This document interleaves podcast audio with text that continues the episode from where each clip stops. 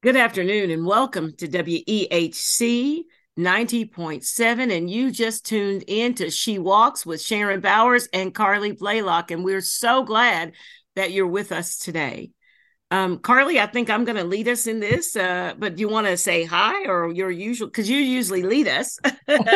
you should have flipped it around. You should have welcomed everybody. I should have, yeah. Yeah, hi everyone. Um, happy for you all to be with us today. We are starting a new article. Um, Sharon, I can go ahead and introduce the article if you'd like. Okay, great, great. Um, so this article was brought to us to discuss um, by Sharon, who's read this article, and it's just incredible. And there's a lot of rich things for us to discuss in here.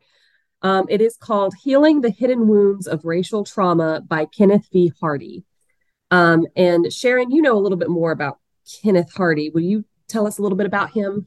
Well, I was just going to look real quick. I think he's a psychologist, and I think he may even be a child psychologist because originally this article was written about youth and young Black youth and what they were experiencing. And um, he he's well traveled. He's written some books. He's got some podcasts. You know, all of those kinds of things. As a famous, uh, I think psychologist is what what what his bill. He's got a PhD in the in the area, and um, just overall, I think he's appeared on maybe Oprah Winfrey and some of those kinds of things. So he's pretty pretty well versed in in in in this whole issue of healing the hidden wounds of racial trauma. I mean, he's got videos out and several books. He's written several books, and primarily he writes about it's family therapy and it's quote unquote minorities or youth and from their perspective. But when I read this article, Carly, and some of the things that we've been talking about from a Black woman's perspective and an intersectional feminist perspective, and it just resonated that some of these things are uh, our experiences, uh, women in, in particular, but Black women and other women of color. So not just youth. So I thought it might be good if we if we kind of talked about you know, some of the failures or perceived failures that women experience and see if we could filter it through some of these things that he says about youth and in particular young black youth. Yeah, absolutely. Um, this article is actually published in uh, reclaimingjournal.com, which um, is the Reclaiming Children and Youth Journal. So it is definitely focused more towards children and young people, but definitely something that we can dive into. Yeah, and I think he's a family psychotherapist or something. I, I, he he calls himself. But as I said, you know, the issue for us or the connection for us is this whole thing about racial oppression and how it is internalized and how it just wounds the soul and how we just need care for that. And I, I think sometimes, Carly, people, you know, people who say like, uh, enough already can we just leave this alone? Or why are we talking about this and all that? They're talking about it from a hegemonic academic perspective. They're not necessarily talking about how it affects your psyche and mm. who you are. And so for women and in particular black and brown women the scars run really deep when you start trying to process what is going on. And, and when we I, I think we'll talk we can talk about race related trauma and the wounds from that. And then if we if we get to the place where we talk about internalized devaluation i think that's the one where where it hit me. It resonated so much with me because um I, I think we just have to get to a place where we have to see how this how race and who we are is meshed together so much because people won't let you just be somebody said oh well you just be a woman. Well i can't be a woman because every time you see me you see me as a black woman with mm-hmm. all of the things that go to it. Just like when they see you they see you as a white woman with all of the trappings all of the accoutrements that go with that. So you you can't just say just just let's not talk about it because you really and truly have to talk about it. Uh, absolutely. And i love um so the the first section of this article is titled Race Related Trauma Wounds. And one of the things it says here is as with other forms of trauma, we ask the wrong questions about struggling youth of color. Instead of asking what is wrong with them, we need to ask trauma informed questions like what has happened to them. And I think that shift in perspective, whether we're talking about, you know, youth of color or we're talking about anybody else, is so important. And you even say this all the time, you know, if you knew my history or my history, you treat me differently. That's exactly what that question is saying. What has happened to this person? Because, you know, this isn't this didn't happen in a bubble, right? uh, I was going to say that Oprah Winfrey has uh and somebody else i think his name was bruce perry or somebody but they wrote a book and the book is actually what happened to you and so they talk about overall trauma and they say instead of asking people uh you know that question what's wrong with you? or why are you doing what you're doing? or why do you act like that? You know the question that we need to ask is what happened to you? and even especially in you know trauma that's either uh sexualized trauma or racial trauma or any of those things real things that happen to people that they have never forgotten. Mm-hmm. and so they're operating with those wounds from that trauma. And and and i think it's critical uh that we talk a little bit about that because it, it it's uh, you know, I think this article says it as well. It says it's mostly invisible, and that's why sometimes you have to ask people what happened to them, so that um, so that they'll understand and that they'll know because you can't see it. Like when you look at me or when I look at you, we don't know what we've been through, and I do say that all the time. If you knew my history or my history, you treat me differently because I've been through some stuff. You've been through some stuff we're going through some stuff. People are going through some stuff. And when it's exacerbated by racial oppression, it's the wor- of the worst kind because you're always in a dominant subordinate relationship. You mm-hmm. never are, especially in America where enslavement has been so cruel. You never break out of that and you see yourself as equal. You always see that there's a little something wrong with you, that you have a mark. I think it's Ibram X. Kendi and somebody else wrote that book with him, but it's called Stamped. And it just talks about from the beginning, you've got that mark on you and you never get rid of it. And so you carry it and it just creates all of this kind of like hidden trauma that nobody really sees. Yeah, Stamped from the Beginning is actually available in audio form on uh, Spotify. So if anybody has Spotify, I definitely recommend listening to it. It is intense. I have to pause a lot and think. yeah. But it's definitely worth um worth spending some time with. Um yeah, I mean exactly what you're saying. This article um says that one of the problems with with therapy when it comes to dealing with um youth of color in the article but just, you know, people of color in general is that people, you know, tend to approach it with like individual individual psychological issues, behavioral problems, affective disorders family problems, you know, for, like through the lens of psychology without taking into account that if you're dealing with a person of color, they also have these these wounds within them from racial violence. And you cannot treat that person without understanding that as well. Yeah, and and I think often what happens is, you know, with psychotherapy and other other hegemonic academic disciplines, we have a tendency to look at it from a white person's lens without even considering what it looks like to be black or brown mm-hmm. you know uh, or uh, you know we don't like to use the word yellow it's condescending but i did read a book recently and it was called the souls of yellow folk and it was mm. based on asian american you know because it it it, t- it took it from w.e.b du bois book the souls of black folk and i think if you're ever going to do any work with race uh, any work with diversity, any work with inclusion, belonging, any of that, you you really need the primer for all of what we're talking about now. Critical race theory, all of those things. The primer for what we're talking about is rooted in W.E.B. Du Bois, The Souls of Black Consciousness. I mean, and yeah.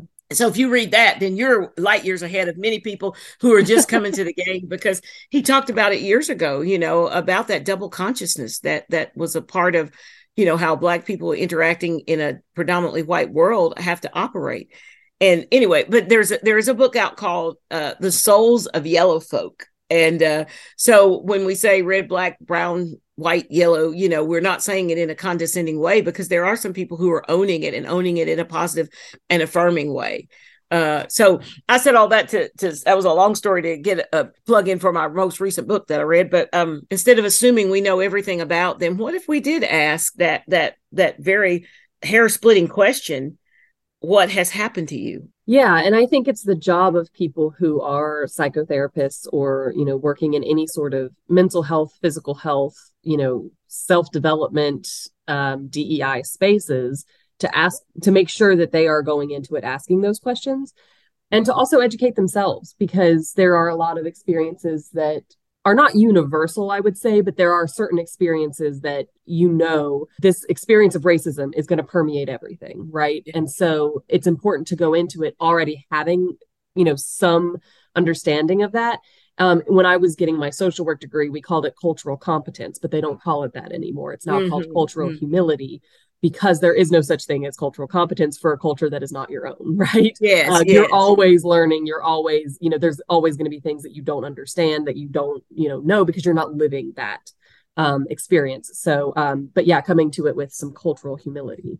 Recently, Carly, I, I wanted us to talk about this maybe on on our next couple of shows, but uh, I, I went to this uh, workshop and it was about um it was powerful. And I'll, I'll send you the link so that you can look at it before we actually talk about it on our show. Mm-hmm. but it was about um, white allyship and they said some of the most amazing things in there. Like one thing they said that stuck with me and i'm thinking about it as we're talking about this they said that if you really are an ally and want to be called an ally and want to be called an ally by those that you are coming alongside the first thing that you have to do when you go into it you have to go into it knowing that it's going to cause you some pain. And mm-hmm. i thought wow I mean, we need to include that in our training that we do with allyship because people always want to say they're an ally, but they're an ally when it's convenient. And yes. if they're part of the privileged class, then they can check out at any time and come back in. But if you go in with it knowing that you're in it for the long haul and knowing that it's going to cause you some pain, then you you might very well merit being called an ally. I, I saw another quote recently, very similar to the one you just shared, which is that, you know, allyship is not supposed to be easy. It's not supposed to be yeah. comfortable, right? Yeah. It's supposed to be challenging. It's supposed to be hard. And if you are finding yourself calling yourself an ally or saying, you know, I'm an ally to this particular group, but it feels easy for you, you don't feel challenged by that at all, you know, then I think it's time to maybe look at your allyship and see, like, maybe internally I consider myself to be an ally, but am I actually practicing that in, yeah. in real life? Yeah. You know? I guess for this first part, Carly, when we're talking about this racial race related trauma, I, I, liked one of the comments. I guess it's a quote from Hardy where he says that racial oppression is a traumatic form of interpersonal violence which can lacerate spirit, scar the soil, the soul, and puncture the psyche. Mm-hmm. Doesn't that? I mean, if we just took a few minutes, like, what would that look like? It's interpersonal violence, you know. Mm-hmm. So I talk all the time about the white gaze, and some people get mad at me. One of my parishioners got mad at me. She said, I, I, I can't believe that you I had to look up what white gaze is and and I can't believe that you don't like white people and she has not been back to the church. She has not been back to my my church is all white. I'm the only black person in my churches. And she put that on Facebook. And I just sent back and said, that is so not true. And I started to tell her the proverbial, some of my best friends are white. but I, I thought that would just be inciting her and it wouldn't wouldn't help. But she actually said that when she saw, when she looked up the definition of white gaze, and and one of the things that I was talking about, I talk, I add to it, and I call from my philosophical perspective, the tyranny of the white gaze, because there's violence that's at- attached to it. And here, Dr. Hardy is saying it's interpersonal violence, and we don't like to to believe that. And and that it has to be some violence has to be attached to it in order for it to cause trauma. Absolutely, and I think we also just from my my own personal experiences too, there is this misconception that violence has to always be physical Mm-hmm. Um, and, you know, that is something that I think a lot of people, especially under patriarchy, still believe, right? Is like violence, when we hear that word, we're, we're specifically talking about physical acts against another person. And that is not true at all, right? Systems can be violent, um, words can be violent, um, actions that are not physical against another human can be violent. And yes, uh, racism, racial oppression is violence. It is absolutely violence, whether that is one person inter like two people, one is is racist and the other person's experiencing that racism, or it is a system, right? Um, that is violence. Yes and and the the whole interpersonal piece you know like people try to act like uh, i was thinking when you were talking about the age old adage you know where people say sticks and stones may break my bones but words will never hurt me. Mm-hmm. and we know that's the lie from the pit of hell. Let me stop. Uh, y'all are seeing my my christian way here. Let me let, let me recant that. But it's a big bad lie you know that says that words don't hurt. Words hurt tremendously you yes. know and that's that interpersonal violence i can remember and i don't know if you can carly but from a race perspective i can remember and i guess i should own it and call it trauma but i can remember just like i could recant instant after instance after instance of people who traumatized me and that they never laid a hand on me mm-hmm. Oh, yeah. That it was what they said, or the name that they called me, or the slight that they gave me, or push back, or you're not welcome here, or your kind of people, or rubbing my arm and saying, Is that dirt? Is that going to come off? You know, in a joking kind of way. But I never forget that. So I, I guess I have to own it and say that I've been traumatized by that. And there's so many things that, you know, that we've been traumatized by that you can call up in a moment's notice. So it really hasn't gone anywhere. So you're constantly working through that interpersonal violence. It's it's a constant. You know, you don't get you don't get to say I'm healed because the very minute you say you're healed, you're gonna, especially as a, a person of color, brown, black, or yellow, you um um you're to encounter it again. Just when you think it's set like shark, like Jaws, just when you think it's safe to come out of the water, mm-hmm. just when mm-hmm. you think it's safe and we've gotten past that and I've got a good circle of friends and all of these things are, then invariably something like that will happen again. Somebody will think it's a joke and yeah. make a, a, a, racial joke and yeah. they think they're among friends and it's okay. Yeah, I absolutely agree with that. We talk a little bit about that in one of the DEI trainings that we created um, about like jokes and how yeah. that is used to dismiss people's experiences. You know, oh, well, I was just kidding. Like, why are you mm-hmm. so upset? You know, mm-hmm. um, and not understanding that to you it's a joke because it's not your lived experience. Like, right. that is not a joke. And um, I think that's really important for people to understand that and i think going back to the article as well um, if you're working with someone if you're working with a person of color who is experiencing depression let's say um, you can't treat that person's depression and help them work through that depression without also understanding that i am sure the racial uh, violence they have experienced has contributed to that depression right Right. And and because he talks about he says that interpersonal violence, he says, which can, and I think he should just probably go ahead and say that it does, but you can't use sweeping generalizations in an academic environment, but uh can lacerate the spirit. You know, I mean, think about what that looks like uh if your spirit has been lacerated, if there's been an indictment or a charge or something against your very essence of who you are. Yes, right. I mean, that is that's violence. That's the the effective violence right? Yeah yeah i think it is especially when you when you it, you know it's it's in its form of rejection and you're not good enough and get back and and all of those kinds of things. And and some of those you know i forget who it is some some uh used to used to sing a song called the first cut is the deepest. I can't remember who that author was that that musician was but um i think it's important that you know the the scars that we get they never go away. And and it's almost like uh, they're living. I, I, think about this sometimes in situations like people say oh you're healed. There's your scar. You can see it. But you can take that scab off at any point and even if it's gone past and it's only left a discoloration on your skin you always notice it. You always see it. And you can always go back and say well this is when i got my arm burned on a poker at a fire. So you can bring that up at any point. So when he talks about the scarring of the soul, I think that runs so deep that how do you ever and I guess that's why if somebody were in psychotherapy they would be working toward that, you know? Yeah, absolutely. And I think too um a lot of people think of the mind and the body as being two separate things, right? So you can have scars on your body, you can have physical healing, but then you can also have mental scars and mental healing but there is a very deep mind body connection and those spiritual lacerations those punctures to the psyche they don't just affect your mind. They affect your spirit they affect your body they affect your life in really profound ways. Um, and i think that people need to understand that because it, it goes back to kind of the broader understanding of mental health in general but people tend to just kind of write it off. And it's like no this is this is deep. This is very real. You're you're so correct in that carly. And i think you know when the author was talking about it and we're borrowing from him to to take it to a, a larger population than just the youth that he's talking about. But when when when when we talk about these kinds of things i think uh it it, it it's how how do we as black brown people or as women in a patriarchal world all, this is all from the intersectional perspective how do we navigate through this system? How what do how do i exist with all of these wounds with all of this oppression?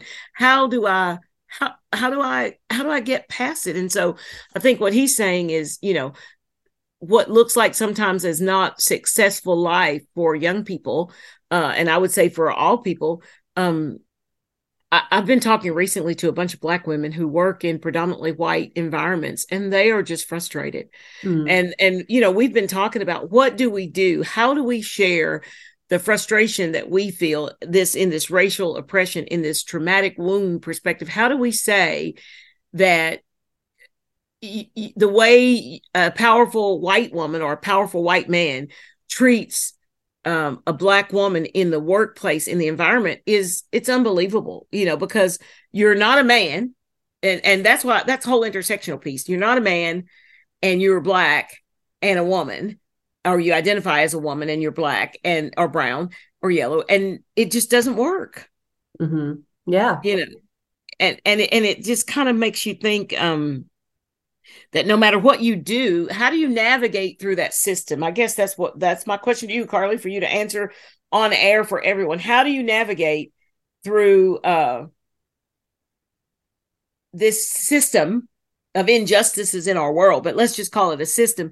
How do you navigate through that with you know this kind of trauma any kind of trauma but in this case we're talking about racial oppression and that kind of it, trauma and it's generally internalized and as you said earlier people never look at who you are or what you're going through or never thought about what you had to go through to get to where you are. Yeah. I mean obviously there's not going to be a one simple solution to any of this right. but i think first is um i think therapy is extremely beneficial I know that therapy, psychotherapy as a profession has its own issues with white supremacy and you know all of that as well um patriarchy white supremacy but if you can find yourself a really good you know race informed you know trauma informed therapist i think that that can be really really helpful um, because they're going to focus on giving people tools to help navigate through their daily lives right yeah. And it will be personalized to your specific experiences which i think is really important. Um, the other thing that I think is really important, and again, this is something that through the lens of social work, um, I learned to do, and a lot of other social workers have learned to do, and that is to not think that every problem that you see within another person is just something that that's unique to them as far as like oh well they're just behaving bad no why ask those questions why is this person displaying this certain kind of behavior um, or if you see a problem it's usually not the person focused, right? It's usually system focused and mm-hmm. understanding that as well. So, you know, I think that's really important to kind of broaden your perspective of like, how did we get here? Because you can't go forward if you don't know how you got here in the first place, right? Um, so I think both of those perspectives can really help. I, I think you're right. I was reading an article last week and I don't remember who, and, and it was just talking about, you know, social identities and systems of oppression. And I can remember one of the things that they talked about was that these systems of oppression, you know, that they're individual, that they're institutional, and that they're societal. Mm-hmm. And it, it has a real deep history, especially it's rooted in America as we know it. I, I, I think about, um, oh, what's his name? Freire, the one who uh, did the book the pedagogy of the oppressed and he says that um, this is a short version of what he says and i don't want to misquote him but my interpretation of what he says he just says that you know nobody goes unscathed. So both the oppressed and the oppressor are involved in this process. And i guess that's why you had sympathizers you had liberators you had abolitionists you had all these kind of people who how could it not bother in particular white i'm talking southern plantation owners you know et cetera. How could it not bother someone's psyche to inflict this these kinds of atrocities that were inflicted upon black people during the period of enslavement? It, it had to bother. And i guess that's why you had some people to say i'm not in that. I don't believe that.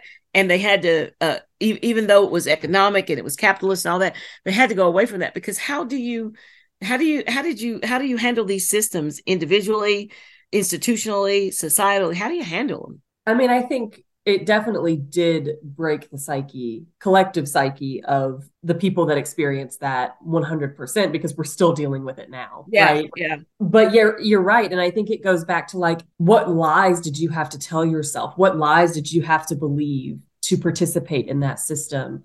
You know, how did you have to talk yourself into that system? Even people with just true hate in their hearts, they still have to talk themselves into that, right? There has to be where does that come from? Yeah. And um, you know, there are a lot of different answers to that question, but I think, you know, those psychological wounds are st- uh, still there 100% and I don't know if you, re- I can't remember the name, but, but who was that that you know that started to coin that term about collective trauma, and I think part of that comes from that because the trauma is not just one one sided. Uh, there's a book out, I forget what the name of it is, but it's called "They Were Her Property Too." I forget who the mm-hmm. author is, but we're talking about the period of enslavement, and they were talking about how we like to put it all on white men, but white women, they were their property too. They were the ones who were inheriting the people who were enslaved to be to continue to be enslaved with them, and then they also were the ones who were, um, you know, teaching the children the yes. the social mores, the the rights, the wrongs, all those kinds of things. So yeah, yeah. I guess that maybe that kind of comes like with that whole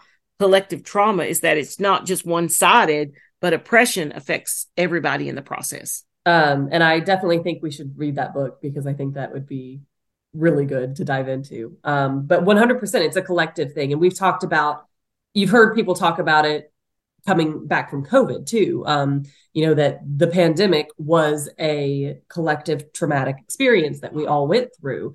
And so I think it's important to understand that groups of people can be traumatized by one single experience um, across race division, across class division, across gender division, right? And the way that people are going to process that is going to be very different based on their lived experiences, based on their identif- way, the way that they identify. And that's a very long and complex thing to like unravel. yeah. And I, I think it goes back to, you know, Freire, where he says that, you know, this is both the job of the oppressed and the oppressor to yes. work through that. And I think when we talk about, you know, the fact that we still have such a a uh, a real diverse a, a real chasm that uh, between black and white in particular in the United States because of the period of enslavement is because we've not come together and said this is our problem. We're no. always pointing fingers. Some people are saying it isn't a problem. Why are you still talking about it? Other people are saying it's your problem because you did it to us. And so we're not coming together at the table from a collective perspective and say within this group both the oppressed and the oppressor need to kind of work this out because we've both been affected. We've both been harmed tremendously by it. Yeah, and I do agree with that, but I also think it is the job of the people who are the oppressors in this situation to do the heavy lifting. yeah. Yeah. yeah, I agree wholeheartedly. I agree. I agree. But but I do I do think that nobody I know we got to go, but I and this is off subject, but I do think that we have not spent enough time with how the period of enslavement has affected the psyche of white dominance. White yeah, we've not talked about that at all because some of the things that they still do to try to create those systems and to keep them going when when the whole world is no longer like that, but they're still doing it. And so we look at those people, we call them extremists, we call them white supremacists, we all that, but the, it's affected them so much that they still want to create and keep a system of inequity. I 100% agree with that. We are coming to the close of our time, but we will continue to work from this article. So I highly recommend that audience you go and you you read it too, so that you know you can kind of follow along with us. We're going to talk next week about internalized devaluation, which is a very rich, complex, and important topic. And so I'm really happy that we're going to be able to spend some time on that. Um, but we, as always, appreciate you being with us, and we will talk to you next week. All right. Bye, everybody.